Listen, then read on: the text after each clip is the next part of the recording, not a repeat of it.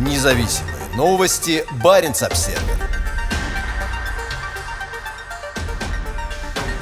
Новый российский военный памятник возле норвежской границы восхваляет борьбу и агрессию в Украине. На открытии в Печенском районе памятника в честь войны и храбрости в Украине развивались флаги двух регионов марионеток Москвы, так называемых Донецкой и Луганской народных республик. На Кольском полуострове есть сотни военных памятников, посвященных советским воинам и жертвам агрессии фашистской Германии во время Второй мировой войны. Теперь появляются новые памятники в честь российских агрессоров и военных преступников, воюющих в Украине. Официальное открытие одного из них состоялось 22 июня в местечке Титовка, на напичканной военными территории всего в нескольких километрах от границы с Норвегией. Однако, в отличие от большинства расположенных здесь советских памятников Второй мировой войны, новый монумент посвящен не павшим в бою, а войне и борьбе. Памятник сделан в виде небольшой стены из кирпича, на которой размещены три таблички. Верхняя гласит, что памятник установлен в честь участников борьбы против фашизма, нацизма и терроризма. На второй табличке слова Владимира Путина.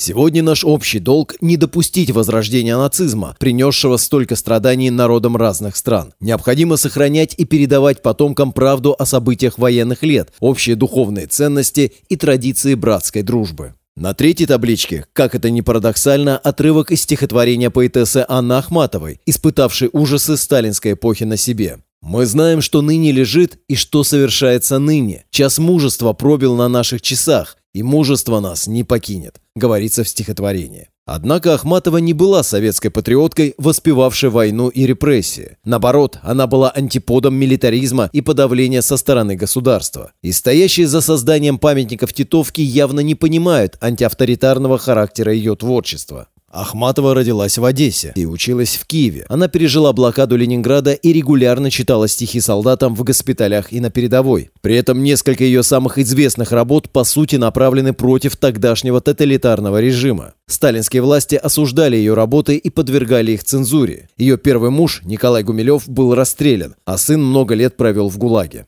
Открытие нового памятника в Титовке активно освещалось в социальных сетях местными полувоенными организациями, такими как Десантный военно-патриотический клуб «Витязь». На своей странице ВК организация, состоящая в основном из бывших военных и сотрудников ФСБ, заявляет, что ее главная цель – не допустить привития молодежи лживых ценностей, а воспитать их в духе патриотизма. Памятник расположен рядом с мемориалом, посвященным погибшим в Великой Отечественной войне, и небольшой выставкой под открытым небом, рассказывающей о тяжелых боях на этой территории. Большую часть войны Титовка находилась под контролем вторгшихся немцев, и здесь до сих пор можно увидеть остатки канатной дороги, по которой грузы доставлялись на передовую. Рядом находятся несколько крупных военных гарнизонов Северного флота и 200-й отдельной мотострелковой бригады. Также на этой территории в поселке Спутник расположена 61-я бригада морской пехоты. В войне против Украины участвует большое количество военнослужащих из этих бригад, которые понесли тяжелые потери. Предполагается, что несколько сот человек погибли в районе Харькова на начальном этапе наступления, и еще большее число погибло в ходе последующих столкновений. Среди них и значительное число бойцов 140-го отряда специального назначения из Ведяева.